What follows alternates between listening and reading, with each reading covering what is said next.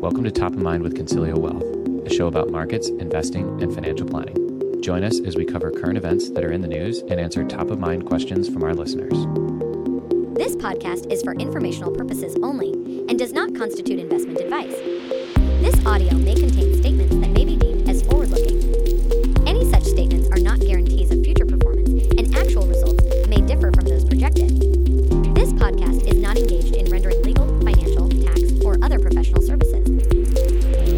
episode 25 of Top of Mind with Consilio Wealth. It is June 2nd, 9:50 in the morning, and we are fresh off the news that the debt ceiling was suspended until uh, January 1st, 2025. The this passed the House and then later the Senate late last night.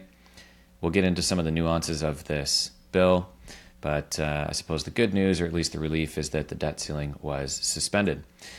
On today's episode, we will also talk about the state of the economy from the lens of the typical American. There's just some interesting data showing up with spending, credit card debt, money in the bank, that sort of thing.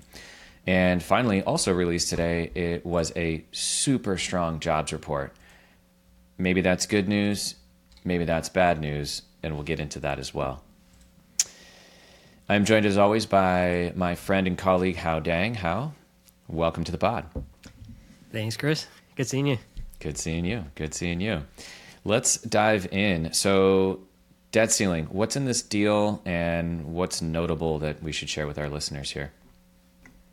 I'll, I'll get right right to it. What's notable is the lack of headlines, the lack of positive headlines. Uh, CNN, I'm calling you, and and Yahoo CNBC, Finance, I'm calling Yahoo you. Finance, and uh, Reuters, um, some reputable.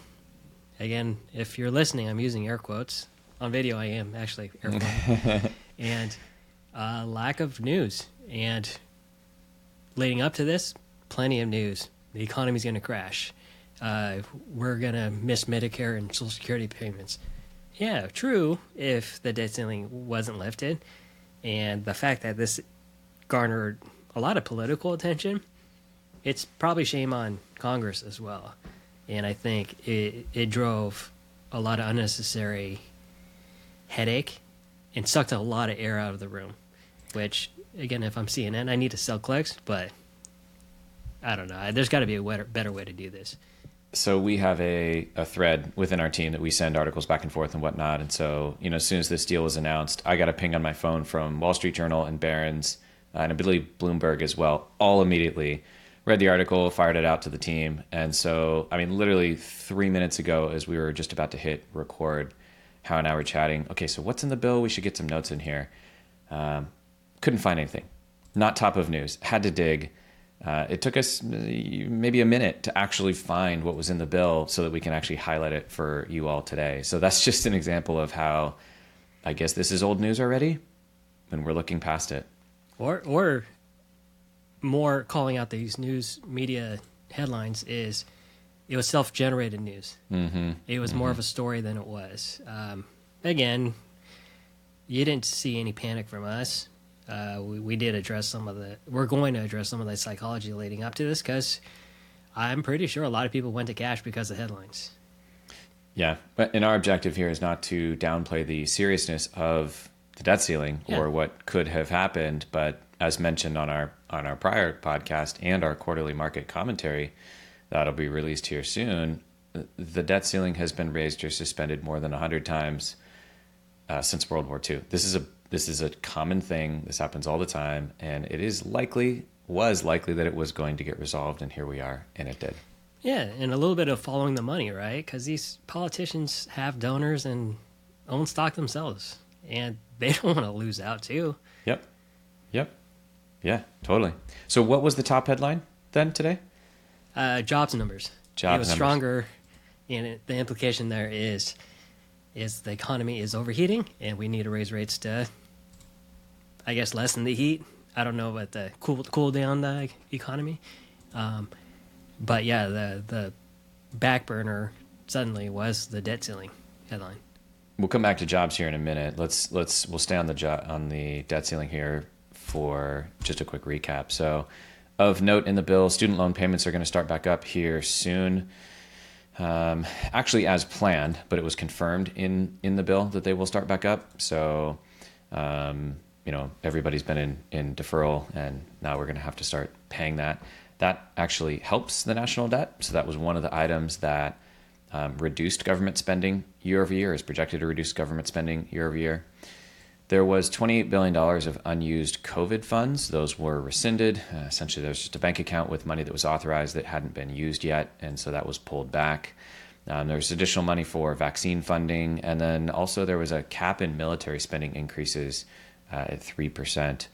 Other than that, there really wasn't much in the bill. Um, you know, it, it, it, there's a quote here that says, is the, the first time year over year that the government will spend less money. So they'll spend less money here in the coming year than they did in the last year. That's probably good news. We all know that there's a, a federal deficit, but nothing really else of note.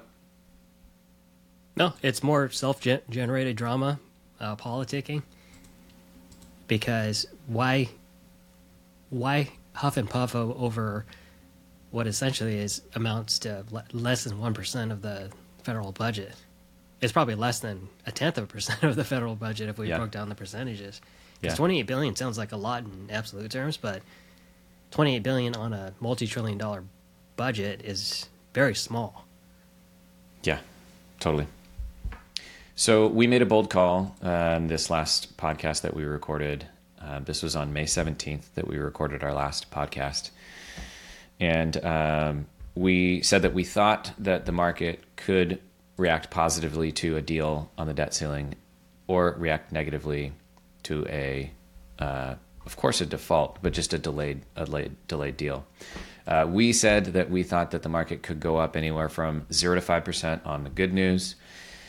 We said that we thought that the market could go down anywhere from five to fifteen percent on bad news or delayed news. Um, that was just our thinking. Um, uh, it, we looked this up here this morning. As of May seventeenth to uh, today, how far is the market up? And by market, I mean S and P. So how how wh- where are we at right now?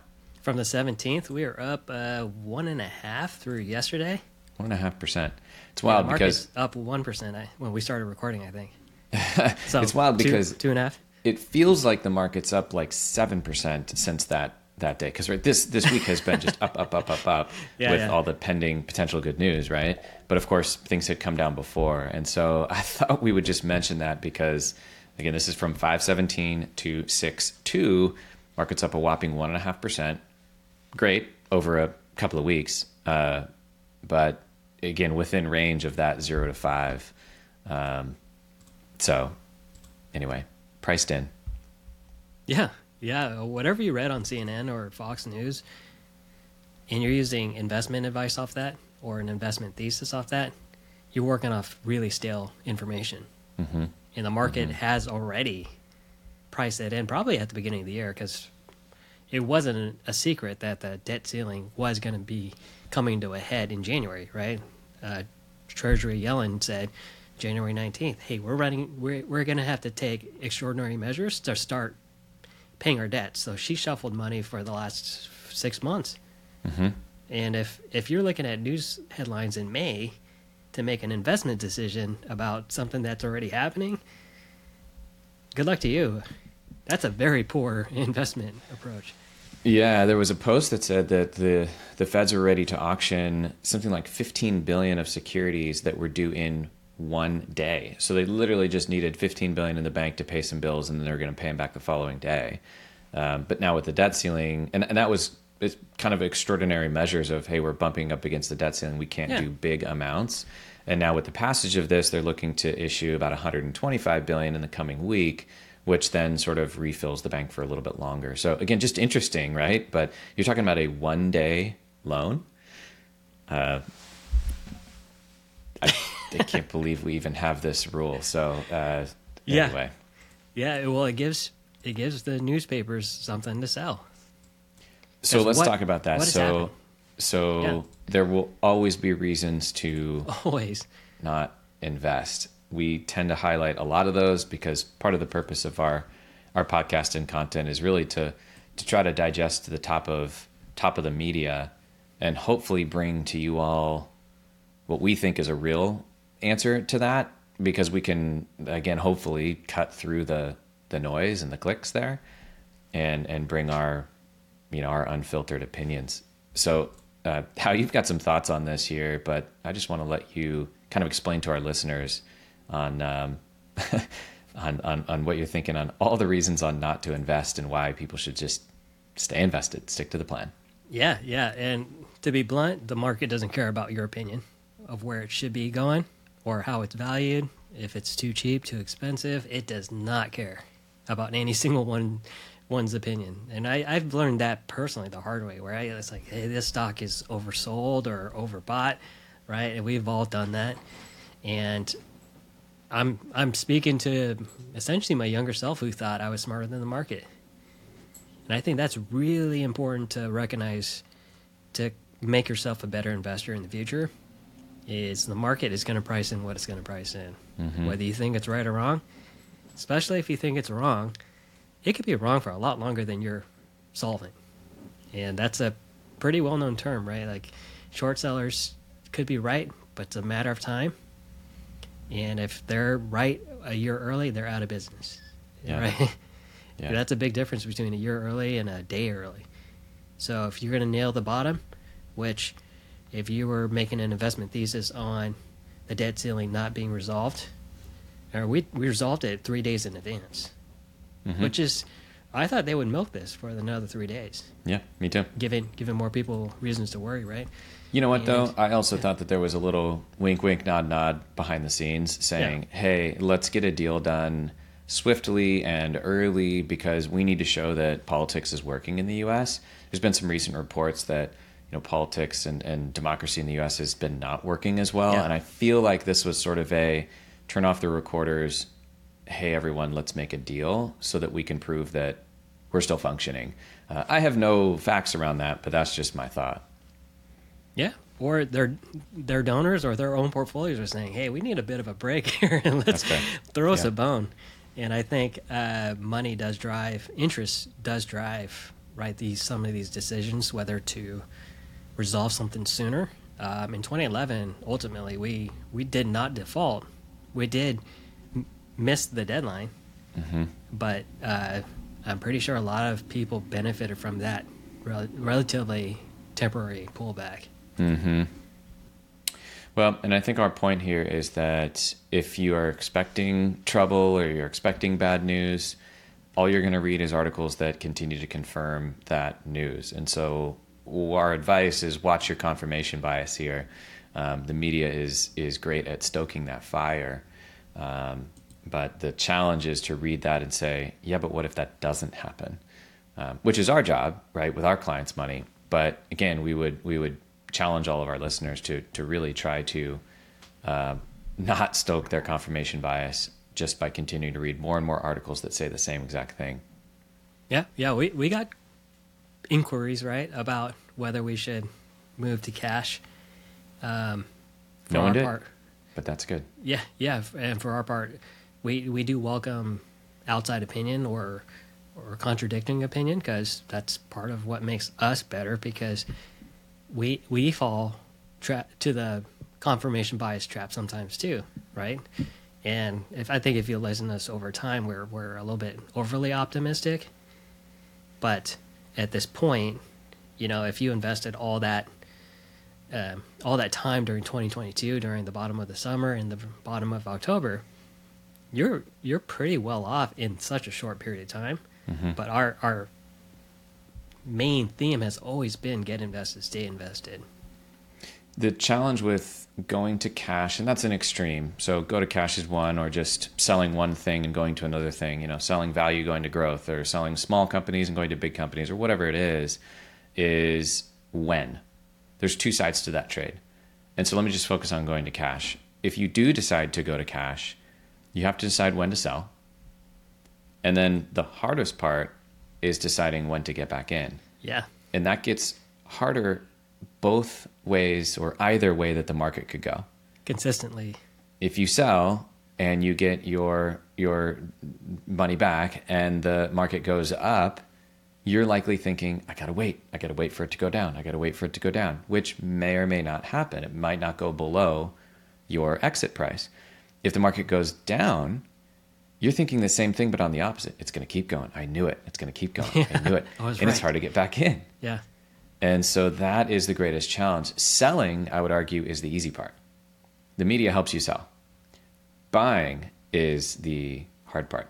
Uh, the market seemed to bottom on October 15th last year. It's it's uh, largely gone up or the right direction since then. There was zero news on that day. No news right before, no news right after, no good news at least. No reason. But ultimately, things decided to start going the other direction. Yeah, and I think if you are making those trading decisions, you're adding a lot of undue stress, especially if you're a long term investor Yeah. and you're playing dictated that. I think I think uh, the decision not made is should be as impactful as the decision to sell, right? Because you feel better that you did something, right? Versus sitting on your hands and doing nothing, which is probably the best thing to do all year, mm-hmm. because you did capture at least some or all of the this at least the S and P run up, right?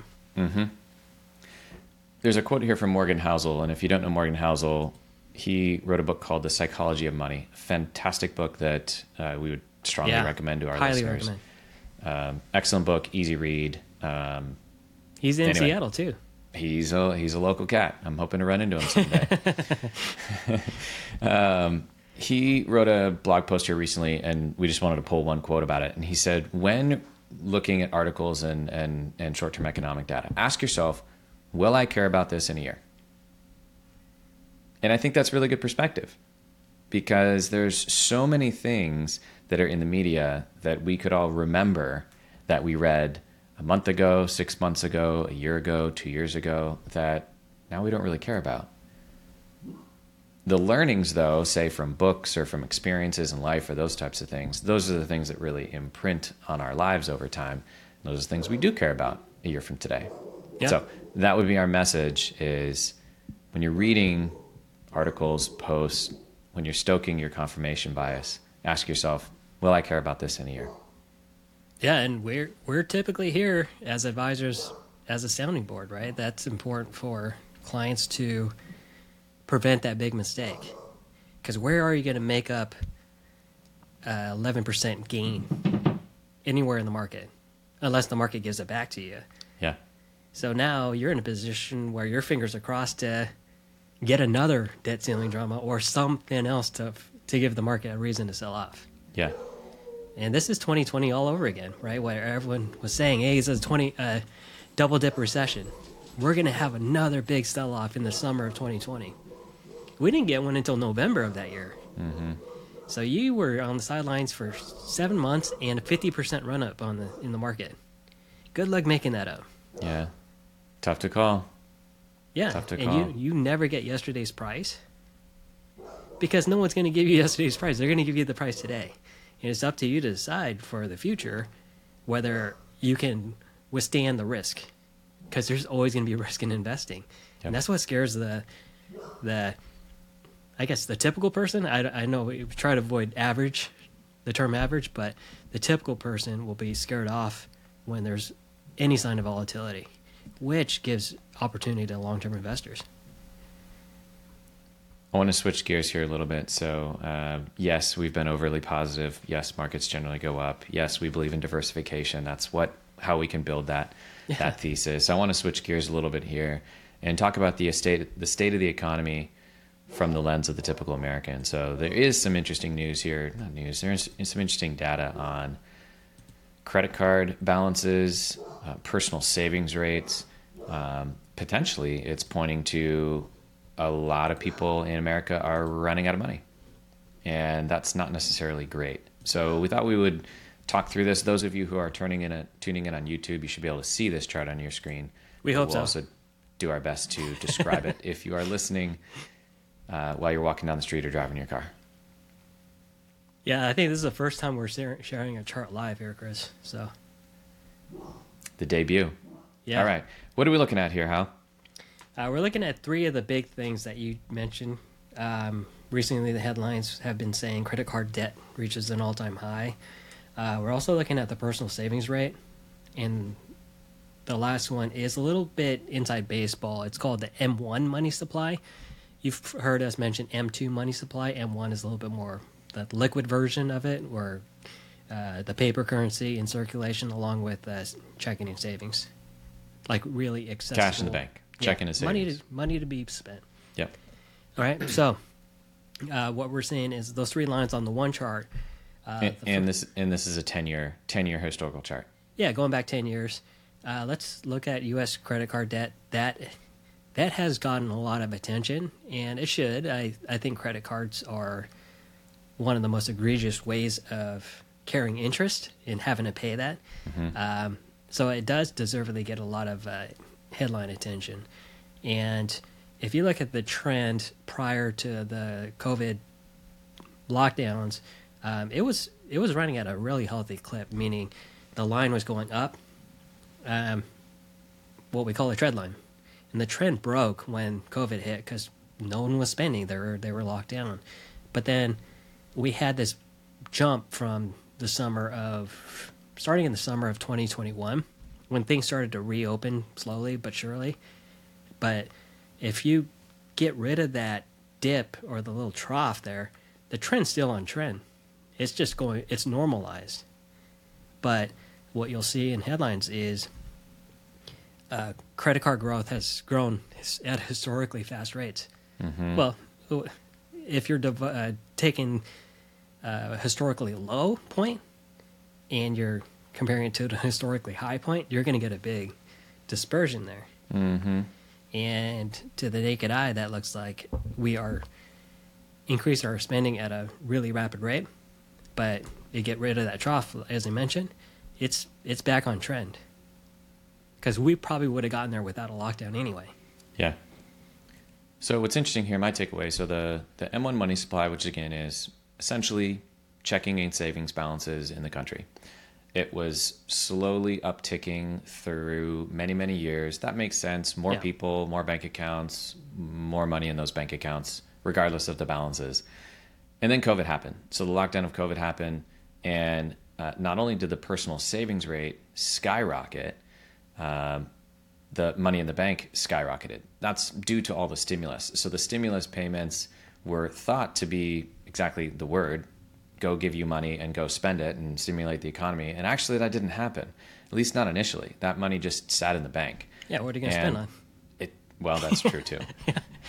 Amazon packages, I think. Yeah. Um, and maybe Netflix. So, so the money got got stacked in the bank. The other thing that people did that was interesting is they started paying down debt. That's actually good, but um, credit card balances went down by twenty five to thirty percent in 2020. And so they used economic stimulus. They actually paid down debt balances. They saved money in their banks, um, and they didn't really spend a whole lot. And then that trend started to reverse. And uh, in around in 2021 or so, that's when spending really started once again. And I think that's what's impressed all of us and what's really propped up the economy. U.S. consumer spending is about 70% of GDP, meaning if people stop buying things, we likely fall to recession. We have to have the money circulating and people buying things, restaurants, planes, cars, all this stuff, um, in order for the economy to stay healthy. And that's been incredibly strong. Now, what we're seeing though is that the personal savings rate has gone through its previous floor. So that's the bad news is that people aren't saving nearly as much as they were pre pandemic. Uh, in fact, uh, we're hovering around 4% right now, um, which is not an all time low. It's been negative before, but it is a low. Credit card debt, yes, is at an all time high. Mm, those statistics to me are there's kind of always more people, there's more credit cards, there's there's more things getting bought. There's the- all- inflation. yeah, things yeah, it's like the same thing when when you know CNBC is like the Dow's down a thousand points. It's never gone down that many points before. Well, of course, because it's never been this high before. Like those are the statistics to me that don't make any sense. You got to quote percentages, not points. Anyway, um, and and then the the M1 money supply we're seeing now since about mid 2022 has been coming down. So in some, people have now less money in the bank, they have more credit card debt, and they aren't saving as much. That's kind of a not great recipe. So that's kind of what we're seeing here, and what could ultimately lead to a dip in future spending. That's probably why um, CEO surveys and business surveys are preparing for recession. Um, Hao you had some interesting news on hiring and how most businesses feel we're likely to go into recession, but yet they're still hiring. Uh, let's unpack that a little bit. Yeah, our our jobs number came in pretty strong, and that was the headline today, not the debt ceiling limit.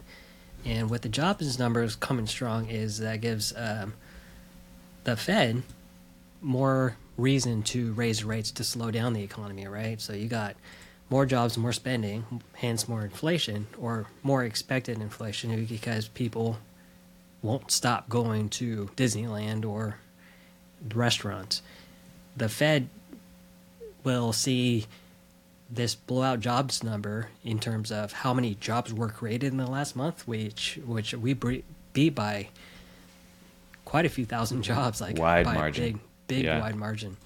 A couple things though too that that if you're looking at beyond the headline is the unemployment rate went from 3.4% to 3.7 and we added jobs so how do how do we get more unemployed when we added so many jobs relative to what we were expecting well more people join the workforce mm-hmm. and i'm more apt to think that it's people who thought they retired in the last year came back hmm. either through yeah the lack of savings or or the inability to pay higher prices relative to inflation or their portfolio performance not doing as well as they would hope in the last year. Mm-hmm. And this is a struggle for recent retirees. They're not quite ready to adapt to the non-working life. So uh, boredom might be a part of it too. So there's there's this confluence of of people probably aging in to the workforce, like anyone 16 and older, but also people boomeranging back to the workforce, and that that caused a pretty nice uptick in unemployment. So let me just give some numbers here. So the median forecast, as surveyed from economists economists from Bloomberg, was for one hundred ninety five thousand dollars, one hundred ninety five thousand jobs increase. It was three hundred thirty nine thousand. So yeah. blew it out of the water. This is May. to give you an idea, in April, the U.S. economy generated uh, or created 294,000 jobs. So 294,000 in April, 339,000 in May. Uh, average hourly earnings are still growing, uh, 4.4% in May, 4.3%. Uh, excuse me, 4.4% in April, 4.3% in May. That's good. So wages are still growing. And to Hao's point, the change in labor force was the biggest uh, change here. So in April, the change in labor force was minus 43,000. So 43,000 people left the labor force. They stopped looking for jobs, so they're not calculated in the in the unemployment rate anymore. In May, 175,000 people entered the labor force. And so that's likely why the unemployment rate went from 3.4 in April to 3.7 in yeah. May. And we might see another ripple effect from that as uh, graduation season is wrapping up. So, sure. what do new graduates want to do? They want to go work. And I think we'll see a bit of a seasonality shift there too, as well, with summer jobs and summer internships picking up.